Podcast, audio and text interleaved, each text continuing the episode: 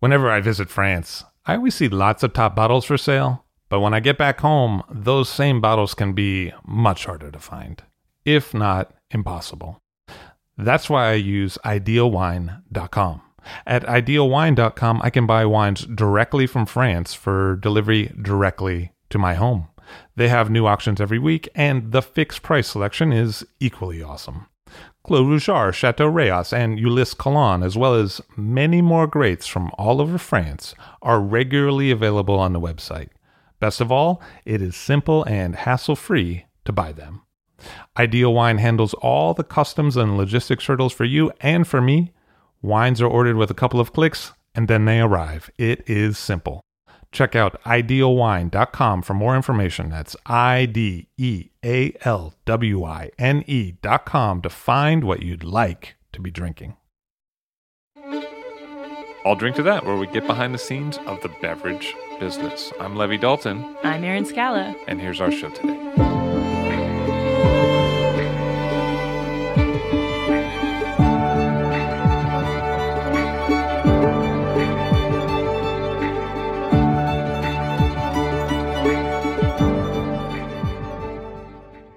Kimberly Prokoshyn of Rebelle Restaurant on the show. Hello, how are you? Hi, Levi. How are you? Very nice to see you. Nice to see you too.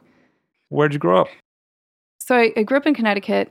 Um, Connecticut was not that important in my life, I feel like. But and then I ended up going to boarding school in Massachusetts. That's where I really started to see that the world was a lot bigger than my little suburban life in Connecticut, and um, that there were. I mean, I, I always knew there were people suffering, and that uh, that was a real part of life. But I think at at that school, it was something that was encouraged to be talked about and discussed and problem solved. And we would have meetings about diversity and uh, National Coming Out Day and having someone come in and talk about racism in the world and what it means and what does it mean for me as like a young white female to be living in this world? And what is my opinion on this? And what is my position? And really finding a voice. And i really felt com- i felt compelled to help make the world a better place after leaving there. So um, I was really intent when I was on, you know, planning going to school, going to college. Of course, if you go to boarding school, you plan to go to college. There's not really a question there, but um, maybe there should have been, but there there wasn't. So I, when it came to applying for colleges and looking at what I wanted to do, I pretty much stayed in the Northeast area, looking at places like Connecticut College and but so I, I didn't really get into all of them. I was never a good tester, so my SAT scores weren't where they maybe should have been as a reflection of my grades. But Mount Holyoke is one school that doesn't require SAT scores, and it's a really good college. Well played. so, uh, so uh, it is an all ladies school, and I was definitely a little reluctant to be segregating myself as a college student, but ended up going there. Um, What was it like? I liked a lot of it. I didn't stay for four years, so there's a reason I left. But no, I, I made a lot of good friends. You know, being with all women is uh, different than being, uh, you know, how it is in real life. But um, and not just all women, but really the the women that go there are really, really driven, really dedicated to their work, really interested in work. So basically, I went to college the first two years with the girl in high school who was 15 minutes to class, but everyone was that girl. so I remember like, so I was a critical social thought major at Mount Holyoke. So I did a lot of, and actually I, I I've always had a lot of interest. So I also was studying Spanish literature. Uh, I wanted to do Latin American studies. So I was taking all these classes, but I remember going to my uh, psychology of racism class or something.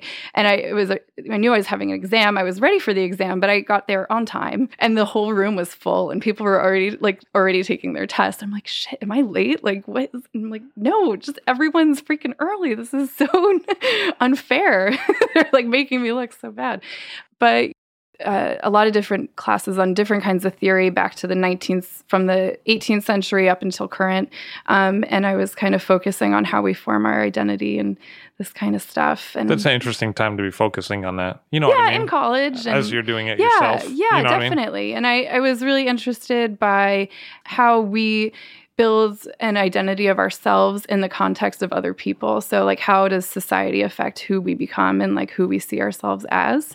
And I still am completely, I love that. I mean, I think that's one of the reasons I kind of thrive in the restaurant world is just because I love people and meeting people and I kind of really want to know like who people are at the core and be authentic. Like and I think that's what was interesting to me what was compelling to me with doing that major was being really looking at how do we be as most authentic to ourselves and true to ourselves and how can that make the world a better place kind of. And yeah, but I ended up leaving why do you think you did that? well, so I, I had always done art as well. So I definitely, I still consider myself an artist, even though I haven't done a painting in like three years probably. But um, ever since I could hold a pencil, my parents said I was always drawing. So there's like pictures of me two years old, like drawing and drawing and always kind of as an observer like looking at the world around me and recording it almost was is kind of what a lot of my art is about. And my first years in college i didn't really i wasn't doing a lot of art. I was kind of more focused on these academic pursuits. And then i ended up taking an art class and I hadn't done it in a really long time, and I just like fell in love all over again with it. So, um, and my teacher was really supportive. So, I was kind of thinking about doing that, and um, my roommate at Mount Holyoke, her girlfriend is an artist. She had gone to Cooper Union. She was going to Cooper Union at the time. And at the same time, I met this guy who lived in New York. And my best friend at Mount Holyoke was from New York. And New York suddenly seemed a lot more appealing. I just remember being like, I love New York. I love the energy. I love the lights. I love the the people watching, being able to like you you have everything here that's just like all culture, all what like the human species is kind of about. And I just I loved it. Loved New York. And I always knew I would move here. I remember telling my mom, like, I'm gonna move to New York someday. It's gonna happen. And she's like, okay, sure. Like no, that's not going to happen, but you can keep thinking about that. But when I, I told them, um, yeah, that I wanted to take a year off and go to New York, and uh, they were fine with it as long as I could support myself and they didn't have to worry about any of the money with it. So, and yeah, talking with um, Sonia, my roommate's girlfriend, I was like, you know what? I can go to New York, I can study art for a bit, and then kind of see what I want to do after. So I moved to New York and I started working in restaurants. And um, my first job was at Virage on Second Avenue and Seventh Street, little French bistro.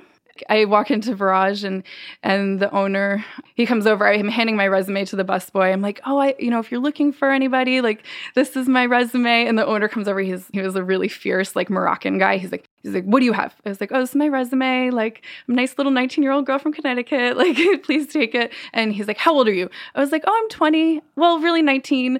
And he's like, he looks at my resume. He's like, okay, thank you. I was like, oh my god, I'm never gonna get a job in New York. This is terrible. But they called me back the next day day. So um, I came back and I just like was like, I got to get this job because otherwise I can't move to New York and it can't be with this guy and it can't be with my friend. Like this has to happen.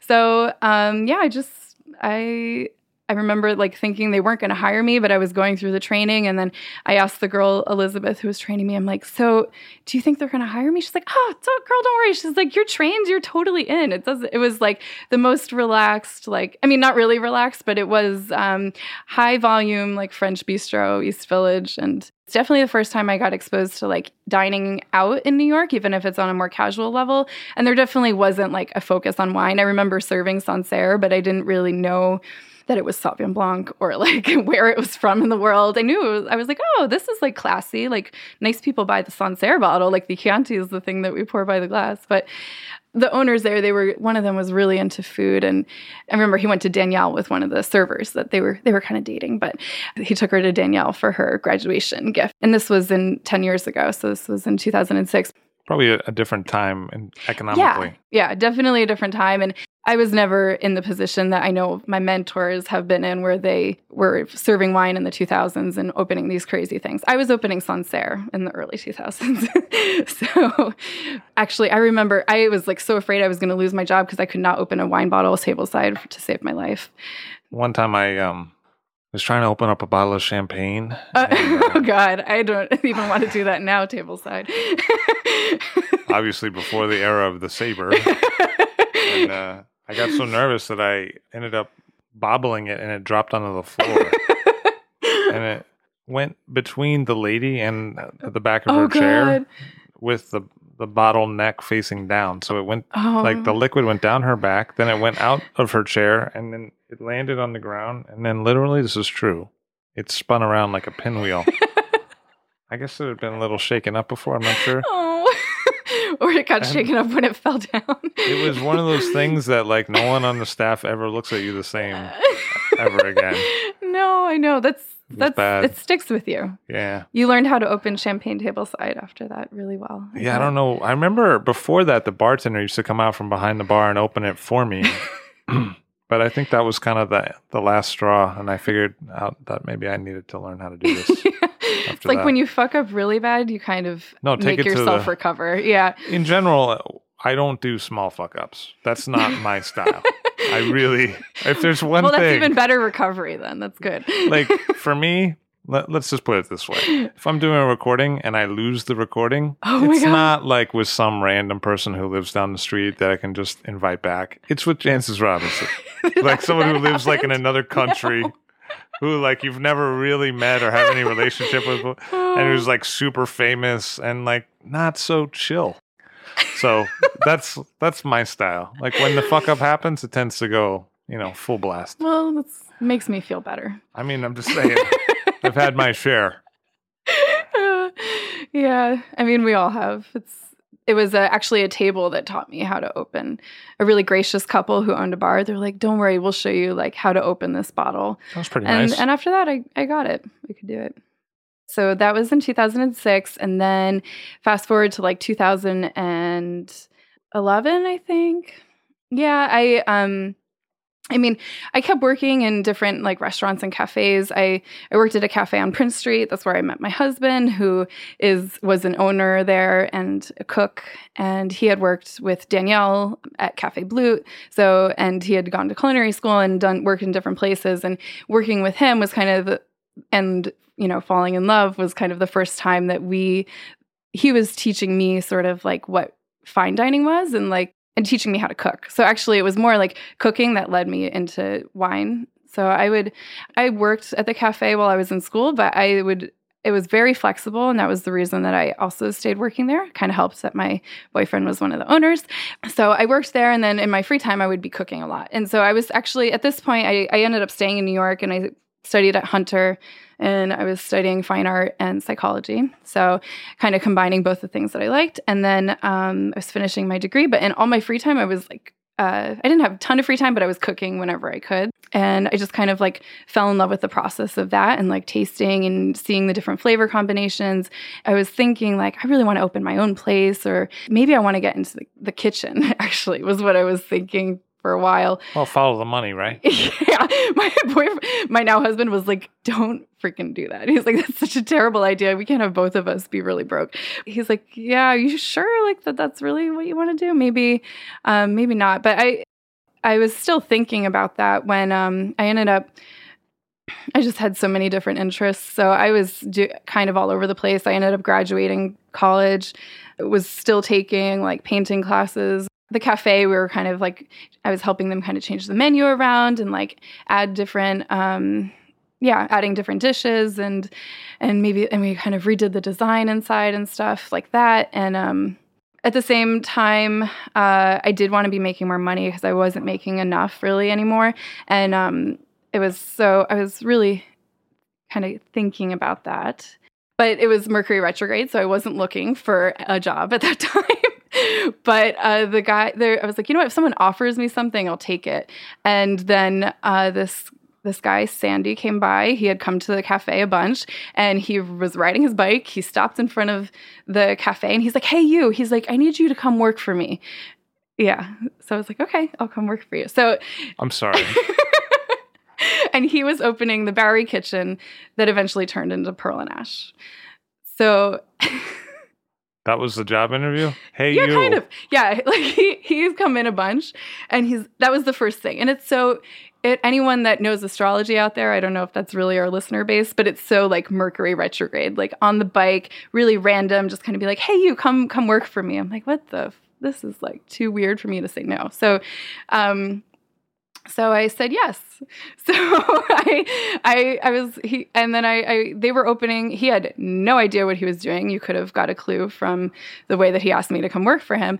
Um, but so they. No, no, that's actually a shocker to me. You're saying that's not how the Fortune 500 does it? but so he's opening this restaurant around the corner from Prince on Bowery between Prince and Spring.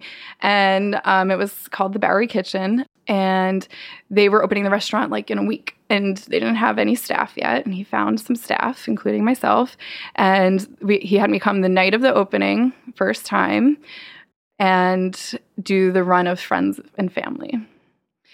So how was that? that was it was total shit show. Wow. but all the good intentions I ended up making a lot more money than I, I was making, so I was happy. Sympathy tips? like... kind of. It was like it got to the point where it was just like me on the floor sometimes, and I would have the whole room and it was all cash. So I did okay, but the restaurant was not doing well. And I, I knew I wasn't going to be staying there, but it was more like middle time for me where I'm like, okay, so I'm just making more money and then I'm going to figure out what I'm going to do. And um, I had too, like, so many interests and too many interests. I like culture, I like travel, I like eating, I like tasting, I like eh, being like creative and interacting with guests and like, the way the methods behind the craft and uh, i was looking for a way into something that would fit all of those things and i was just like putting it out there to, to the universe i'm like I need somebody who I want to like be the best I, that I can be in taking the interests that I have. And I really want somebody who can like take me under their wing and show me how to do this. That's like what I want. And I don't know how it's going to form, but like give it to me, please. And so I was working there. And then I was watching, I remember watching the documentary about Corton opening, Paul Liebrandt. So that's where Richard Kuo had worked before Frej and before Pearl and Ash. And Richard's actually in the documentary. Yeah, I remember watching it. And the next day, Richard came into the restaurant. Uh, Sandy, in his own, you know, his kind of way, he's like, hey, we're going to fire everyone in the kitchen and we're hiring this guy. I'm like, why are you telling me this? I'm just a server here. I'm like, okay. and, um, and so he's like, Yeah, he worked at Corton. I'm like, Oh, that's weird. That's cool. I was just watching a documentary about that place yesterday. And um, Richard, I met him. He was freaking really scary, so scary. He's such a, but we became friends uh, eventually. But at first, I was just terrified of him. He came in.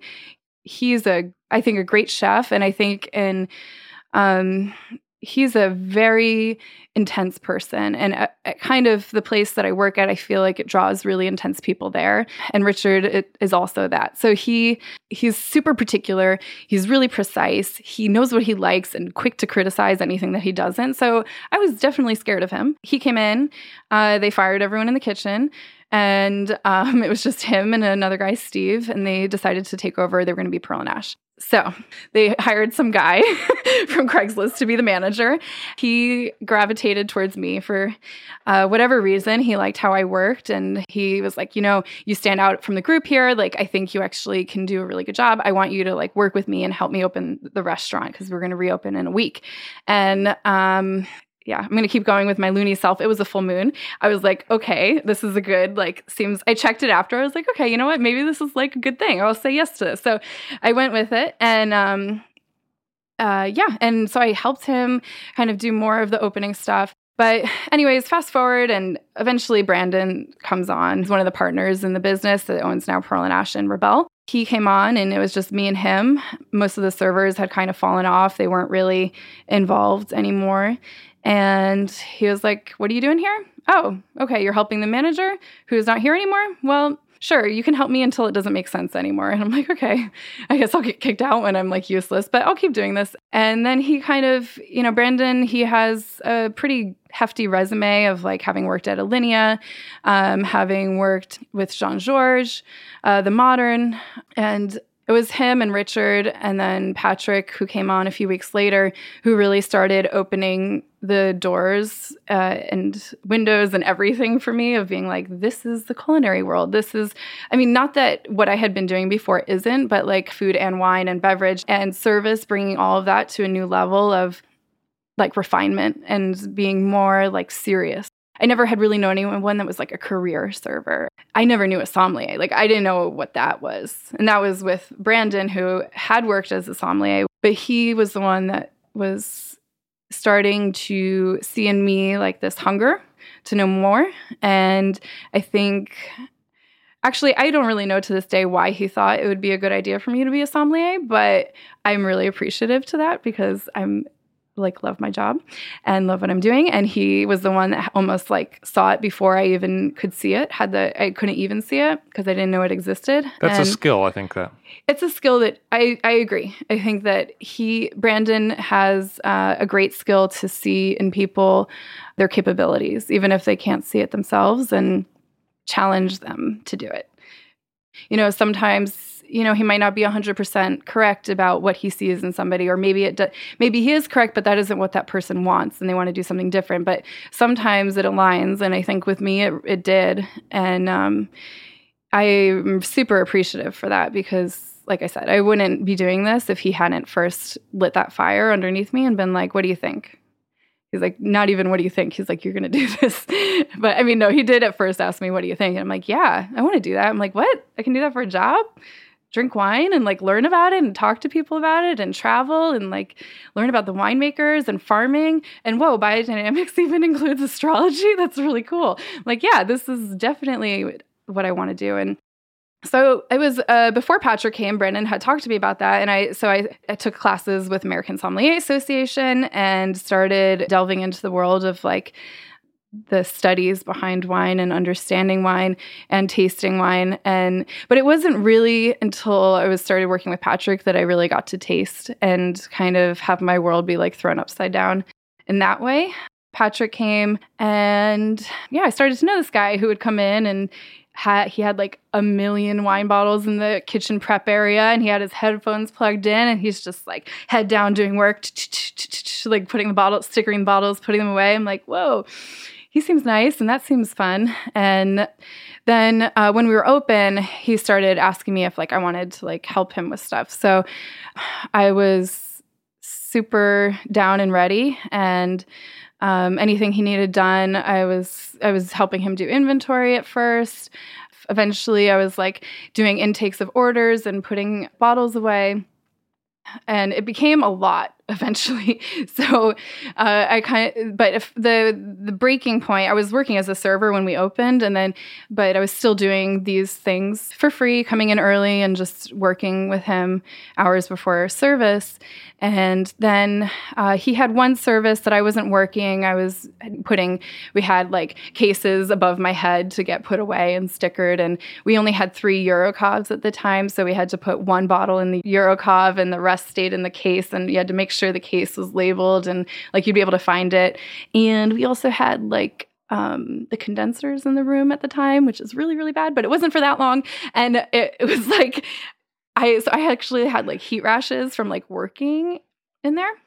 Um, yeah, we changed that quickly, but the, so I was doing that kind of stuff. And, um, he had a crazy service. I don't know. You may have been there even, but there was like everybody who's who in the wine world was upstairs and it was just him on the floor and his head was like spinning around and he was losing himself because he couldn't keep up with the amount of bottles that were going out and he didn't really have any support and you know, he was a consulting wine, wine director. This was not planned to be part of Pearl and Ash's identity when we were opening the restaurant. So it was becoming very clear very quickly that there was no separating the wine from the food at Pearl and Ash and that you know, on some level, the wine surpassed the food. And it was like the identity of this place. And Patrick, I mean, there was no way he could have left. But so he needed, and he needed help. So he's told me, like, I need you to commit to helping me. Like, I need you to be on the floor with me, running bottles, like getting bottles for me. And that's like what it's going to be. And it's not going to be a lot of money. And I think I got two and a half points on the floor. So it was like, change pretty much but it's a great learning experience. And like if you're ready to do it like i want you to be doing this. And you know at this point i was just learning like what the rhone was and like how to like read bottles and like didn't really have a concept of like what regions were what. But um and i knew this. I'm like why is he asking me to do this for him? But well, I can't say no. Like I have to do this. So, so I was like, yeah, I'll do it. And um, but I was like, I can't serve anymore. If this is like, I, it's too much for me to be doing both. And I know it's like a huge pay decrease, but like, is it okay if I step off the floor? So, and just do like wine running and intake of like cellar stuff and so that's when it started. And it was really when you're like with Patrick on the, f- being with Patrick on the floor was just this amazing experience. And I, yeah, and I still am with Patrick on the floor, and it's an amazing experience too, still. And he's um, one of my favorite people, and I feel. Why do you think that is? Um, he's very gracious, and he's super loyal, and I am definitely like forever indebted to him for taking a chance with me. And I, similar to Brandon, I don't know exactly why he took a chance with me, but I believed that like he saw something that maybe I didn't see in myself yet. And we really like hang out and he's funny and he makes jokes and he, his approach to wine is like super real and super authentic. And it's just about like passion for the wines that he's serving and and that's very real to me. That speaks to me and it speaks to me like it speaks to the way that i like to live and the way that i like to do my work and do what i do. You know we do blind tastings together and the first question is always like it's not even a question. The first thing that we say is like either like oh this is really good or like i don't really like this wine if it's really good, that's like, that's the biggest thing. It's not like, oh, where is it from or what is it? It's like about enjoying it. And I love that. And that speaks to people too, because like most customers, it's really good to know all of the be- like the foundational facts about a wine because it helps you un- you understand wine on another level. But if you're telling a guest, most guests they don't really care, and it actually doesn't help them understand the wine. It like further mystifies wine for them. So like you have to be able to speak to people about wine like it is, which is it's just like a really delicious beverage that you can enjoy. And and not just that you can enjoy, but you can learn to articulate flavors and the senses in a way. And i kind of i love i do love that aspect of it too. It's like it's not something that a lot of people focus on is how do we talk about the senses? How do we talk about taste? How do we talk about smells?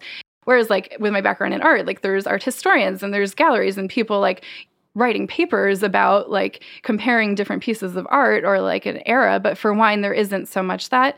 At least for me i like love developing that part of my wine knowledge too. What was the opening like? It was a really great because like i said i mean it was initially richard and patrick and brandon and they are three really intense and like beautiful electric kind of personalities i think and in different ways and they kind of kind of together they stirred this beautiful brew of like a place that was exciting to go to to drink at to be rowdy at to like bring your friends to to like just um kind of, you know, sometimes definitely be like debaucherous and crazy, but it was like a free space where that was totally encouraged and fun and fine. And we're sabering things off the bar and and like you can saber too not really anymore, but like some dangerous things happen. But it was uh, it was like a really fun spot, and you like and we made wine accessible to people from everywhere. Um, like whether you were more like I was at that point, didn't really know anything, and you could start tasting things and like see what you did like, or you just appreciate like classic older wines. You know, maybe higher prices on the list, but they're still really accessible and priced well for you, and you understand that. Like it was kind of like there was a spot on the list for everybody in different price ranges and different regions and different styles, and that was exciting. Yeah, and Patrick knew it from the beginning too. Like that's what he wanted to do. And I really admire that that there was a drive and a vision and like a follow through. And like it was all from a place of passion. There was no other reason. It wasn't like a business model. It was just like we're going to do something really fun and good. Really um, inspiring to be part of that and energizing. And I just like I, I worked from like from January 1st to like April. Not that I was counting, but no days off. But it was like, that's how energizing it was. It was like so exhilarating to be part of that I didn't mind. And I just wanted to be there and to be there for like 12 hours. And even after the opening, it's like continued. But um, I didn't mind doing the work when it's like for something that's bigger than, it felt bigger than ourselves. Was like this thing that was going to change the way wine was experienced for people for the better. What were the ups and downs? Were there ups and downs? That I had no life outside of it, I think was hard.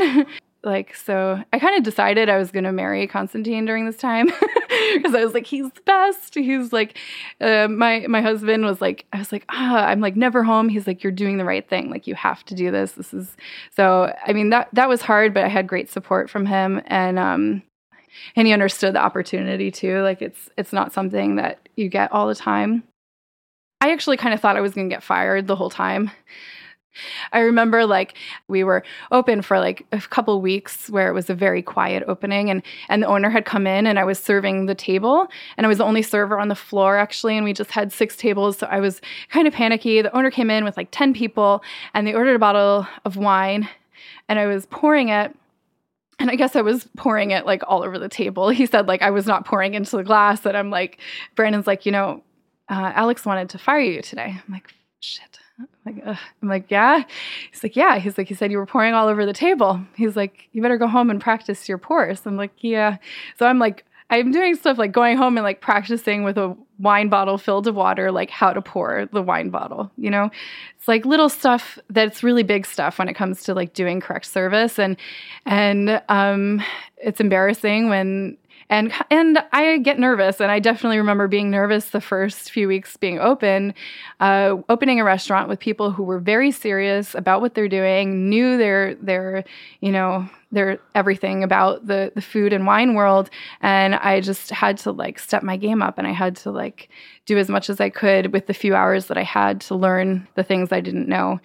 And I feel like you did that yeah i mean it was really hard especially i did i did watch patrick go through a tough period because he was kind of the one that had i'm richard did too in a way but you know patrick had a lot to lose by being there because he had a grand awarding list at gilt and he had a lot of benefits and structure like like reliability and stability from that place and had already kind of established a reputation that he could count on. And so opening a place uh, that was nothing had no real like pedigree or like backing um, was definitely taking a jump and a leap and it was very hard for him you know i wouldn't say very hard for him but it was there were moments where it was stress inducing and it was a reality kind of set in that was like oh, this is actually I could make or break myself doing this. And I he he may have not always thought about that while he was doing it. Or it didn't really come to a, a realization until like, yeah, we had a couple uh, reviews initially that were, they, people didn't really know what to do with us. And it wasn't until Pete Wells gave the review that was like, no, this place really is doing something special and different. And it had a lot to do. And he you know was like ever since opening there's like the batman light over the building of like this is the place to drink wine. And patrick's personality really like radiated through the service. And i think his approachability the thing that you know that i really admire about like i said already about his service just making wine like very understandable and relatable uh, he did for Pete Wells every time he came in, and and he remarked on that, and he's like, this guy is unique and special and should be like acknowledged as such. And so that was a relief of the buildup of stress of not knowing you know like what's really going to happen here. And and so i mean ultimately it ended up being good. How did your relationship with patrick change over time? We've gotten closer. I mean he's been my mentor colleague for like three years and we've it's been three years yeah like a little more than three years and wow i, didn't know, actually realize that. yeah. that and and he like tells me when i mess up and he tells me like now that i'm in charge of Rebelle's program he asked me if i wanted that responsibility when we were at pearl and ash he's like you can stay here and you can be in charge of pearl and that would be amazing if you want to open re- this new restaurant and do the wine list that would also be amazing. It's two different things, two different opportunities, and I'm letting you choose. And seems like a big step what you ended yeah, up taking. Yeah, and it was kind of another moment where I was either sink or swim. Like, do I jump or do I stay? And I was I decided to jump and go with it. And I had eh, it's a great chance to open a wine list and and at the same time he was there by my side the whole time so it wasn't like i was totally left in the kind of figure it out with no guidance. He was there to tell me, "What the fuck are you doing?" or like, "You can't do that," or or uh, "Awesome." He's like, "Great, I didn't think about that," or you know, kind of like guiding me as I was going through that process of and telling explaining how it's done. I mean, he so when when they decided that they were going to be opening a new place and I decided to do the wine list for there, they kind of explained uh, the their idea was the French and American wines, and whereas Pearl and Ash is a completely international wine list. Um, that it's going to be kind of like a conversation piece between the two countries, a reflection of classic styles, more like developing and evolving wine styles, and playful at the same time. Um, and then they explained the budget for the cellar and how much I have to spend and like where it's going to be. And it was like up to me to start building the list and like b- tasting wines and bringing wines in. And it's kind of um, a scary prospect in a way so eventually at Pearl, I was working as a som after I had worked as a wine runner, and then uh, he. Um, working on, as a som, you're like, oh, cool! Like I love this wine list. I know this wine list now, and I I understand like how to talk to people about wine, and that's fun. But you don't really have to think about uh, money, and you don't have to think about where the holes are in the list or who are you skipping over? Who should you maybe like save for another time? Or any of that. So when i and when i'm getting ready to build the list i'm like okay so what is that budget really going to get from like how do i take the money that i'm being given and wisely purchase what i'm going to need? And and you're also kind of predicting what your guests are going to want to drink too which you don't necessarily really know until after you're open. Because you have an idea of what you want it to be, but it sort of grows its personality in a way, like almost like a person. It kind of takes on its own thing. So you can plan as much as you want, but you have to be able to like have some room to give to. Uh, honestly, I didn't really have much of a plan when I did it, which is probably not a great thing. But it's the working with Brandon and Patrick is interesting because they're pretty different and quite similar at the same time. But Brandon's much, very much a planner, and Patrick is less of a planner, although he is very particular. So Brandon, he'll check in and he'll be like, "So, like, how's the list coming?" Um, like, well, I'm building it. I was, I'm like, I'm a little concerned that like I'm either to like run out of money or like I'm not to be buying the right things. And he's like, Well, do you have a plan? Do you have it like all written down? Like you're buying these regions and like these price points and that you're to be getting it from here and bringing it in and then. And then I'm like, No, I don't. And then I like talked to Patrick about it and he's like, no, don't do that. so I'm like, shoot, what do I do then? But he's like, no, you just got to like buy what you like and what you're passionate about. And you'll like make sure you fit in all the price points that way. And so, I mean, that's what I did and I spent a lot of time tasting with people that we've been working with. And I had a general idea like who I wanted to be on the list. And a lot of it was wines that I had been exposed to at Pearl and Ash too. But it was interesting to see my own style kind of evolve as I was building the list because it was almost like at that time, when you write something down, it becomes much more real and you start to see the patterns. And I'm putting the list together and I'm realizing, oh, I must really like Burgundy a lot because I'm I need to like maybe put a hold on this. But I love it. So, and it goes really well with our food. So I think it makes sense. But it's cool to see, like, analyzing myself as I was building this list, I started to see kind of my own style develop too.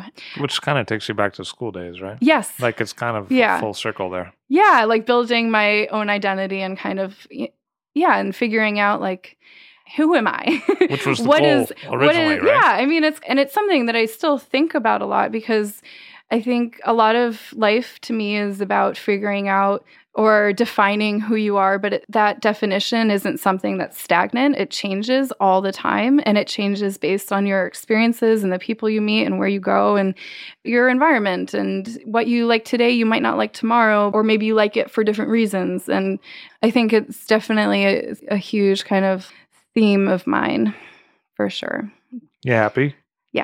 Opening a restaurant and having it be having it be yours it's not just mine i mean it really isn't just mine at all we have i have a huge team an amazing team that i work with and i've had the chance to be a mentor in that way too which is really amazing there are all these people that are working in the cellar nonstop. They help with opening for no reason other than their passion for what they do. And I think on some level, helping me and Patrick, because they like us and we like them. Um, so I know it's really hard to do this job because it takes a lot of energy from you.